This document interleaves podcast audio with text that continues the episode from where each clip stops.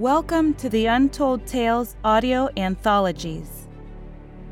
Written by Dr. Jeffrey A. Robinson and Don Muchow, and narrated by Melissa del Toro Schaffner. The Traveling Salesman, Part 10. After an abrupt and unexpected emergency takeoff, the four of us stood on the bridge of the small spaceship. Glactyl and I felt quite at home on our ship. It only seemed like days since we'd last flown her, though more than 1,200 years had actually passed.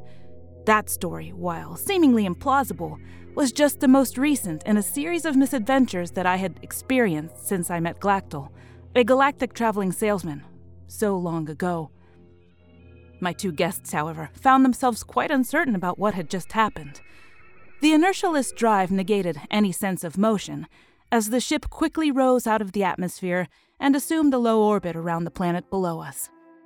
Harold, the robot that I had purchased earlier that morning, stood motionless and completely unfazed about the rapid change in his surroundings as he scanned the command deck of the spaceship. Karen, however, our ostensible museum tour guide, was in a near panic. What's happening?" she cried. The ship from the museum just took off and is transitioning into a low-Earth orbit, answered Harold. What do you mean? Where are we? He just told you, I replied. We're in space. But that's impossible. Bob and Glactyl's ship can't do that. Frankly, I was already quite tired of her arrogance and constant arguing. We can't, really? I replied. Well, considering the fact that we just did, I think it speaks for itself. Oh, she moaned angrily, clenching her fists and stamping one of her not-so-diminutive feet. I knew it from the moment I saw you two, she sputtered. You're trouble. You're nothing but common criminals. I recognized your characteristically lowbrow and sneaky eyes. Shaking my head, I tried to appease her.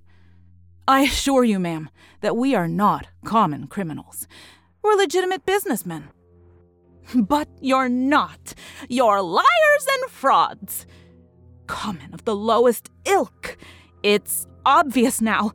You're guilty of numerous crimes, and I intend to report you to the appropriate authorities at my earliest opportunity. I assure you, we aren't criminals, I repeated. At least, not in this century. Yet, I said silently to myself.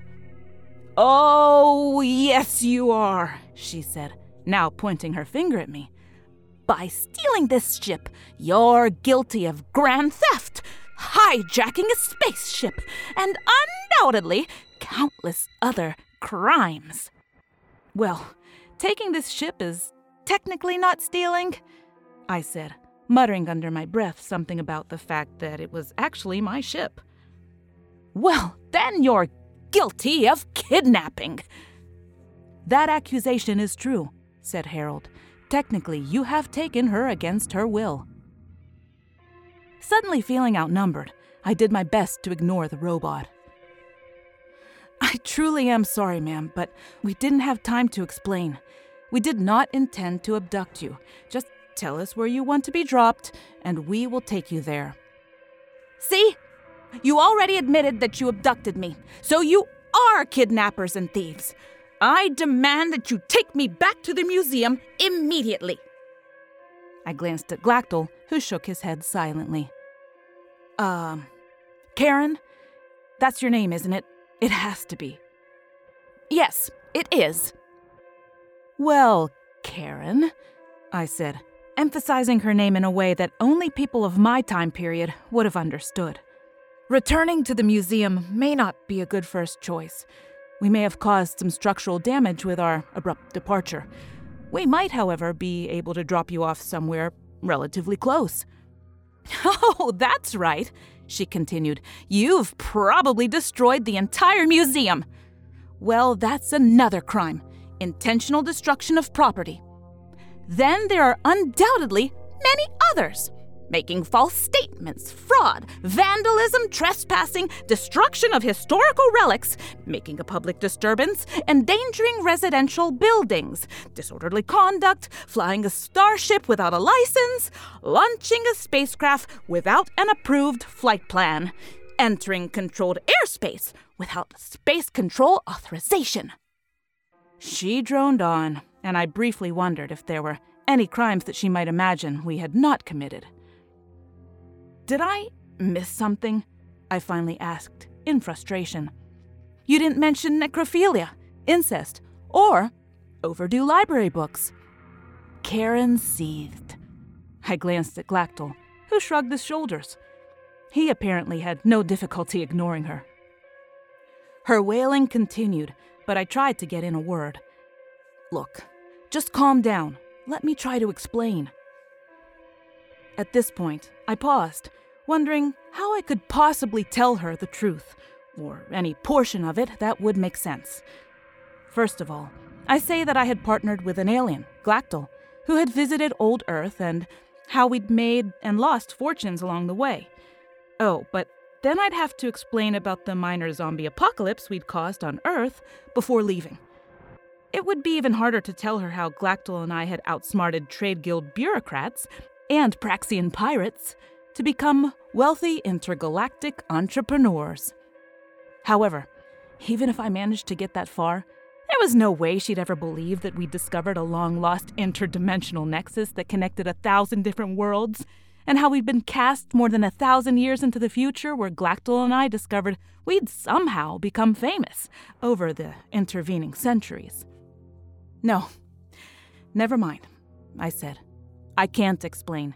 You'll just have to believe me. Before I got any further, Harold, the cheap floor model robot I was already regretting our purchasing, interrupted me. I'm sorry to intrude, he said, but there has been an alert on the broadcast news channels that relates to all of us. Apparently, there has been a terrible accident, a large explosion at our recent point of departure. What? I snapped angrily. Well, at approximately 11:22, said Harold, a mere 5 minutes ago, witnesses in the Darvana shopping district near the Arpego Mall reported that they saw... Cut it short, Harold, I said, interrupting his interruption. Skip the details and just give us the shortest possible summary. Of course, then. To be brief, there is now a crater where the museum used to be. What? Asked Karen.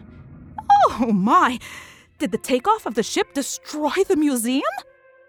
No, answered Glactyl. The drive is inertialess. There is no thrust or anything that would even scorch a piece of paper from a takeoff, let alone destroy a building. We only punched a hole in the roof. The rest of the place should have been untouched. Then what could have possibly have happened? Whined Karen. Okay then, said Harold. I try once more with the not-so-short version. At approximately 11:22, witnesses reported that they saw a large military vessel appear over the Bob and Glactyl Museum of Interstellar Enterprise. After hovering for a few moments, it fired 3 missiles at the building. They detonated in a massive explosion that utterly destroyed the facility. Fire suppression units are at the scene, but so far it appears that no one was in the building at the time. Law enforcement officials. All right, Harold, that's enough. It looks like someone deliberately blew up the museum, said Glactyl. It was then that I realized what must have happened. Oh dear, I said, more to myself than anyone else. I don't suppose that could have just been a coincidence, could it?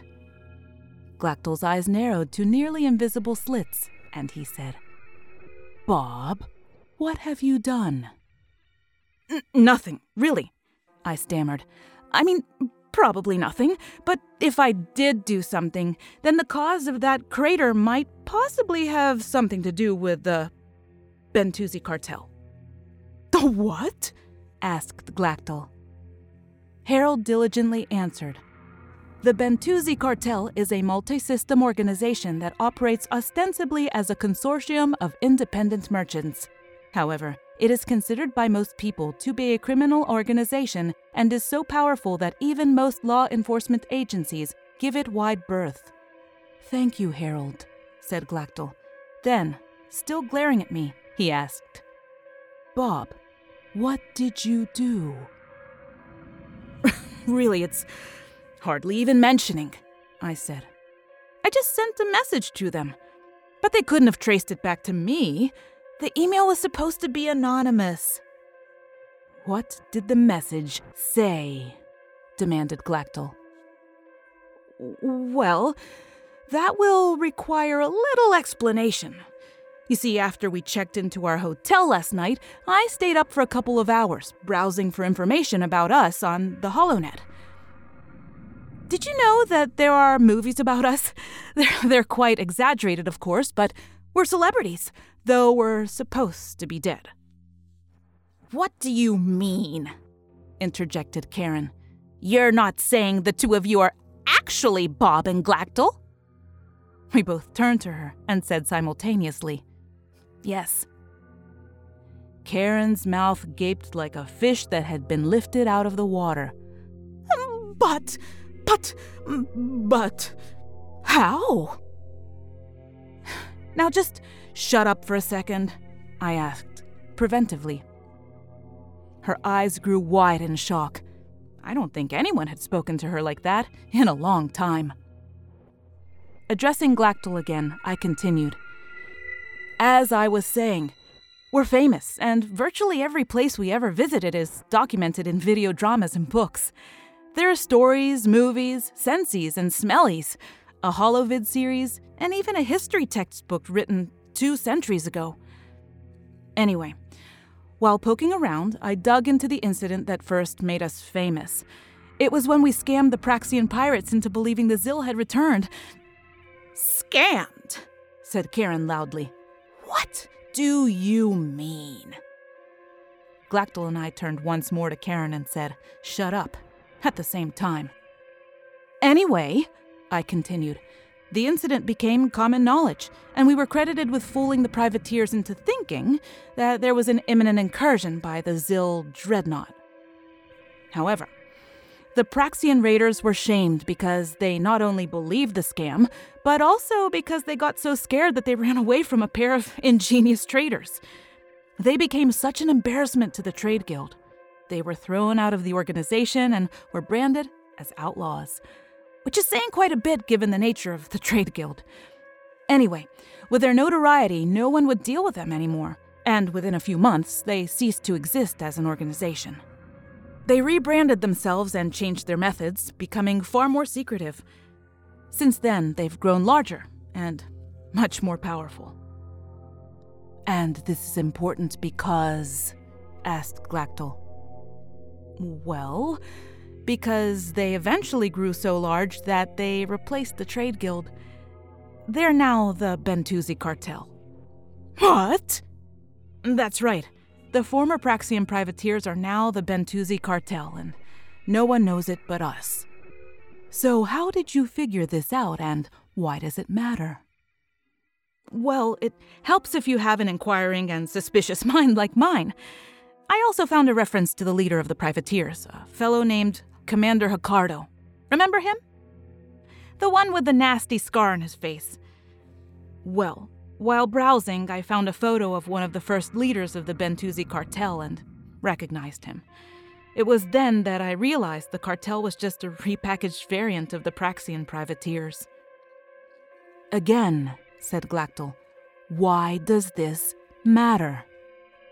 "Well, I might have contacted one of the current higher-ups in the cartel and let them know what I'd found out. You see, they really don't want people to be aware of their origins, and the association with a group that was famously discredited and turned into a laughingstock would adversely affect their image. Apparently, in the current galactic society, reputation is everything. Respect is power. Social status is the basis for everything here. It's almost like currency. I guess you could say I called their bluff, and they answered." Glactyl growled with that clicking sound that he made whenever he was angry. You're saying that you threatened to disgrace a large criminal organization with the secrets about their origins that they don't want to be known? Are you insane? I shrugged and said, I was just confirming what I thought I'd discovered and was assessing its value. You tried to blackmail the syndicate. No, of course not. Well, not really. I didn't threaten them or anything. I just told them I knew what I mean. I was just trying to find out how valuable that privileged information was. That is threatening the cartel, said Glactyl. Sweet octoploid mother of the panspermia. What? I asked. You know, never mind. I can tell you're pissed off. Karen, who has been listening to this conversation in total disbelief, asked, Really? Who are you guys? We told you, I said. We're Bob and Glactyl. We've been gone quite a long time, and, well, we just wanted to reclaim our ship. But you can't be them, insisted Karen. They perished more than 12 centuries ago. Prove it, I countered. No bodies were ever found, were they? But, she continued, Bob and Glactyl were more famous than anyone. You guys are jerks. Reacting to the absurdity of her repeated denials, I sarcastically said, We can be jerks if we want to, but that doesn't keep us from being more famous than even the Dalai Lama, does it? Karen sputtered. Who? Harold interjected. The Dalai Lamas were a dynastic order of religious leaders who became popular in the 20th and 21st centuries. The last Dalai Lama, the 21st, passed away in the year 2480, back on Earth when the last religions were finally abolished. That's not what I meant, I said, regretting my attempt at humor. Well then, said Harold, perhaps I misunderstood. In that case, you should know the llama is an extinct quadruped from the South American continent of Earth, and there are no records of any llamas that were ever famous.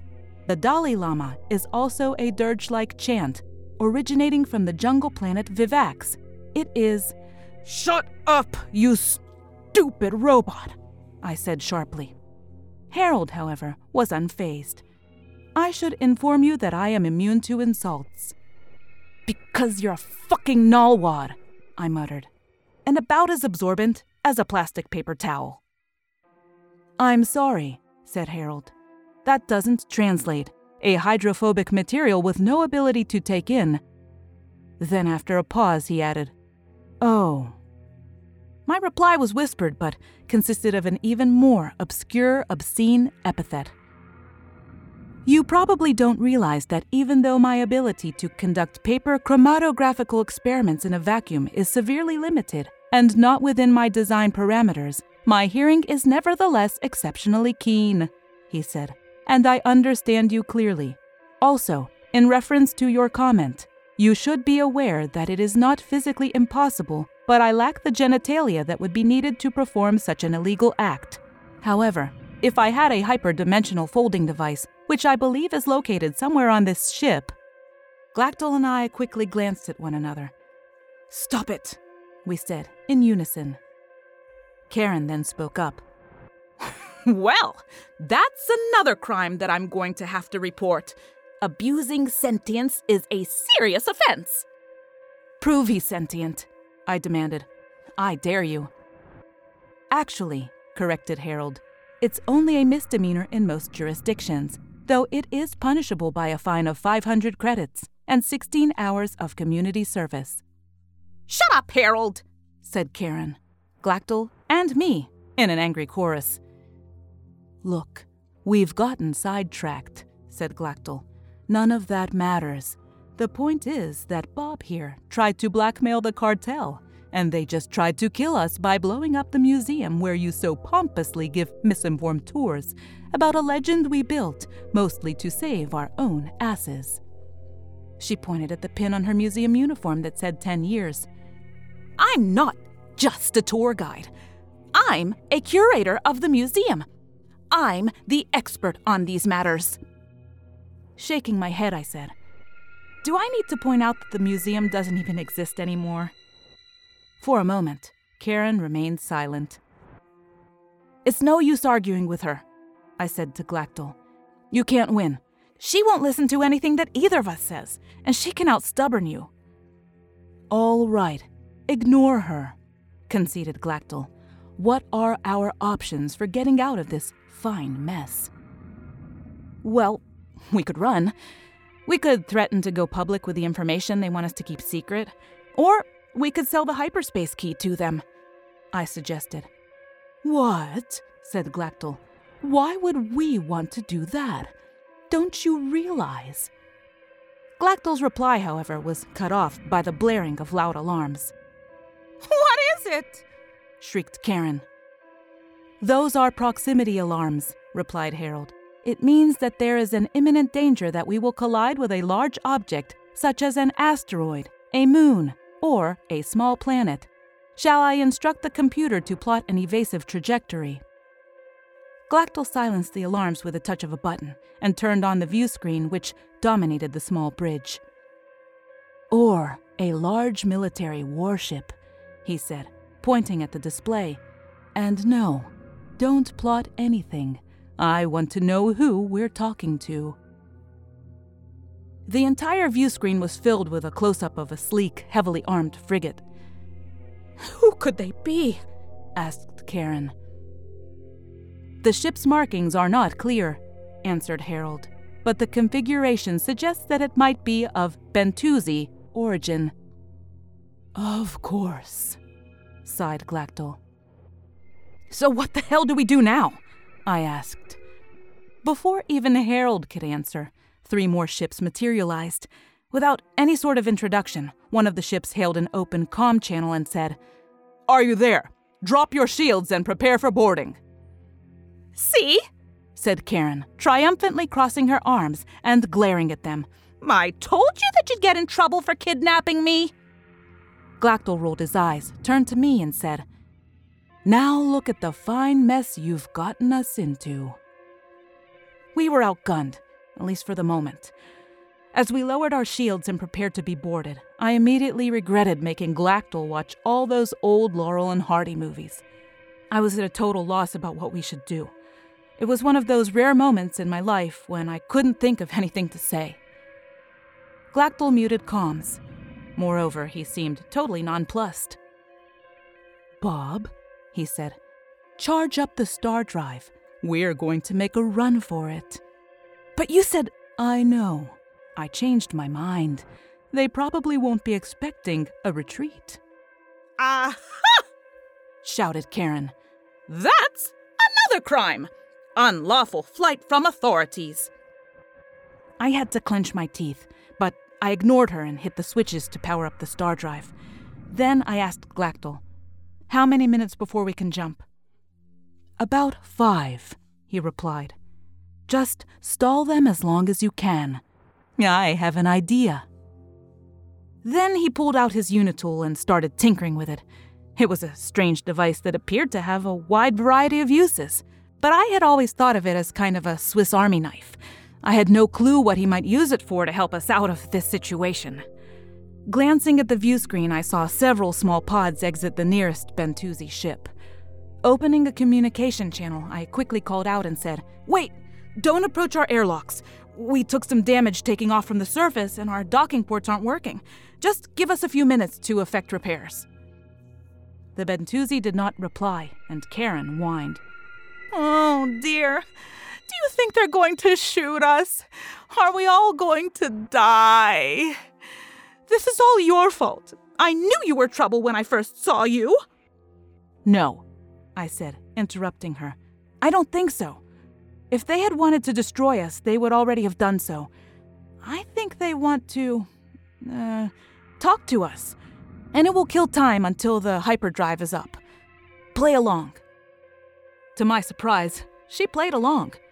I waited for a stream of complaints and whining, but for once, it didn't come.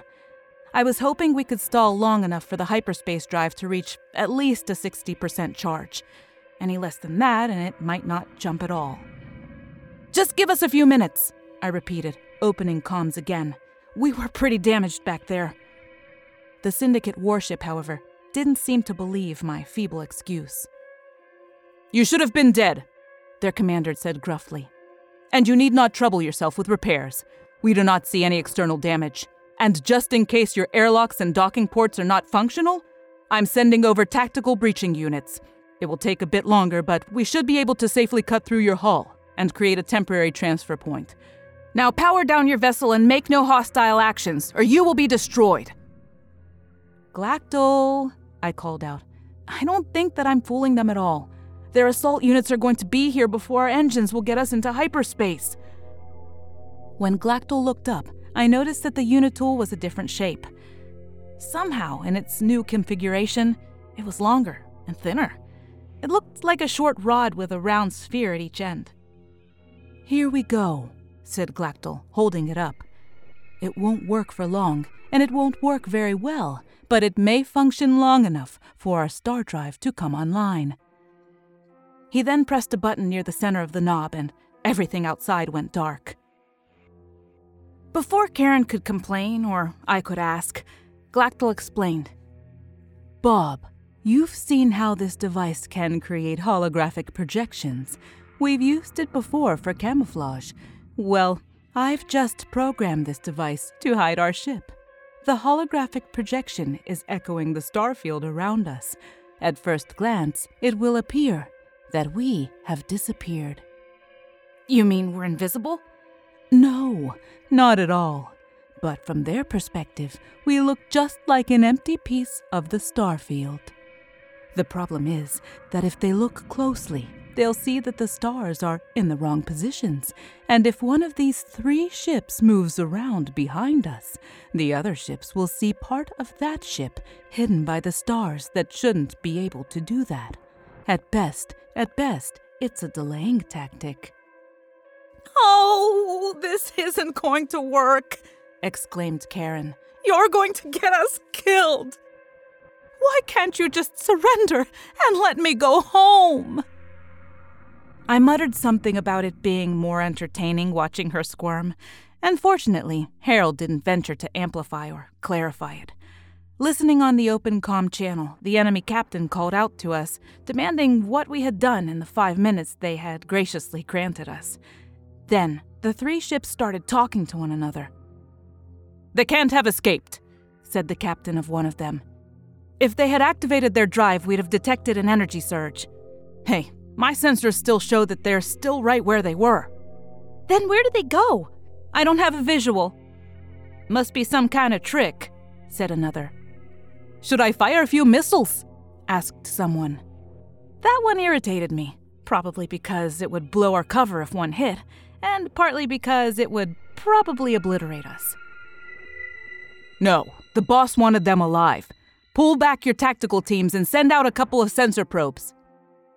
I watched the chronometer, nearly holding my breath, as I waited for the drive engines to power up enough for us to jump to light speed.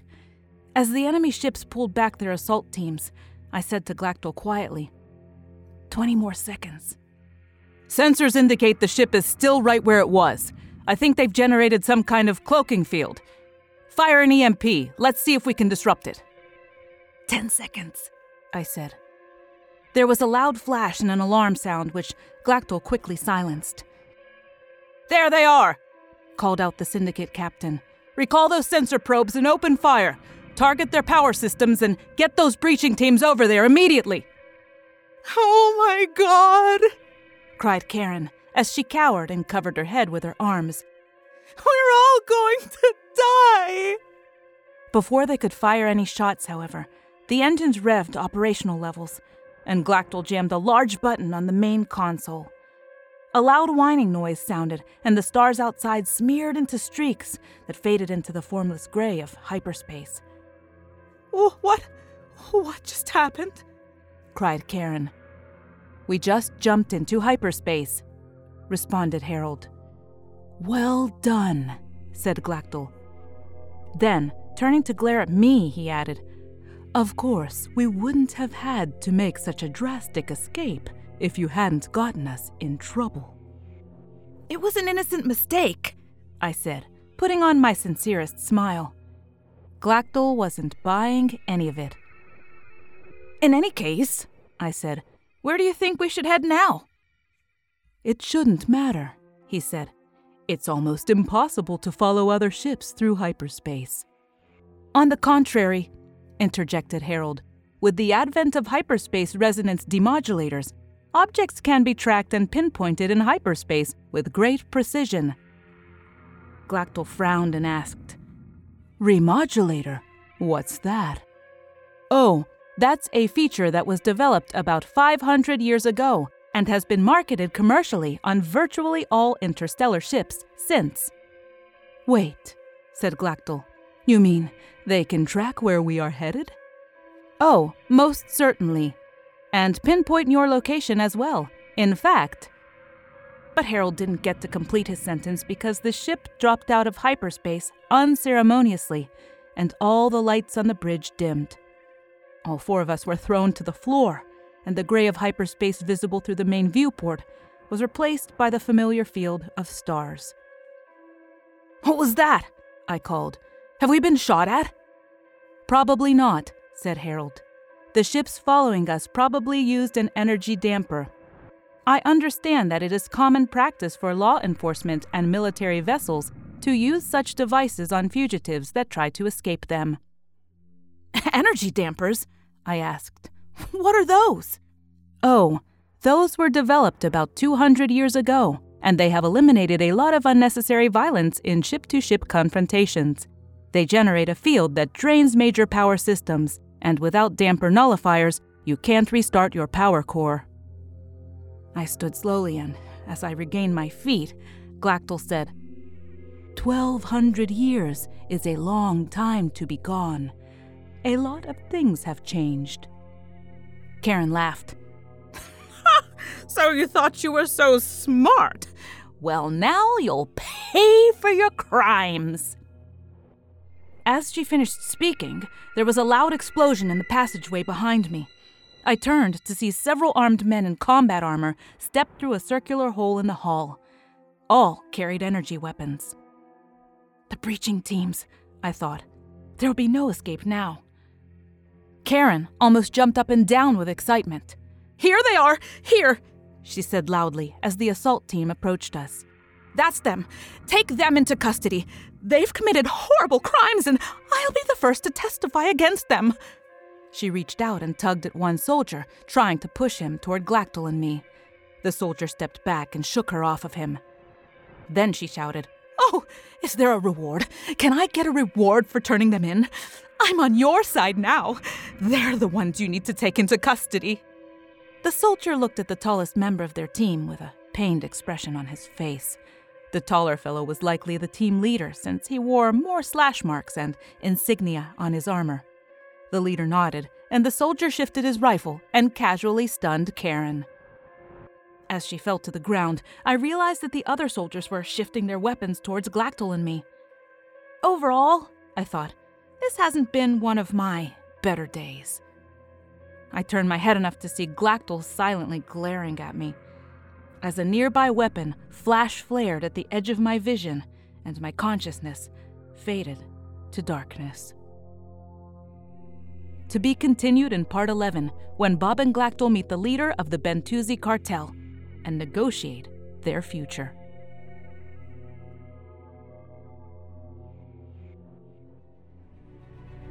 Thank you for listening. You may notice it's becoming easier and easier to interact with us and support the show. We love our listeners, fans, and patrons.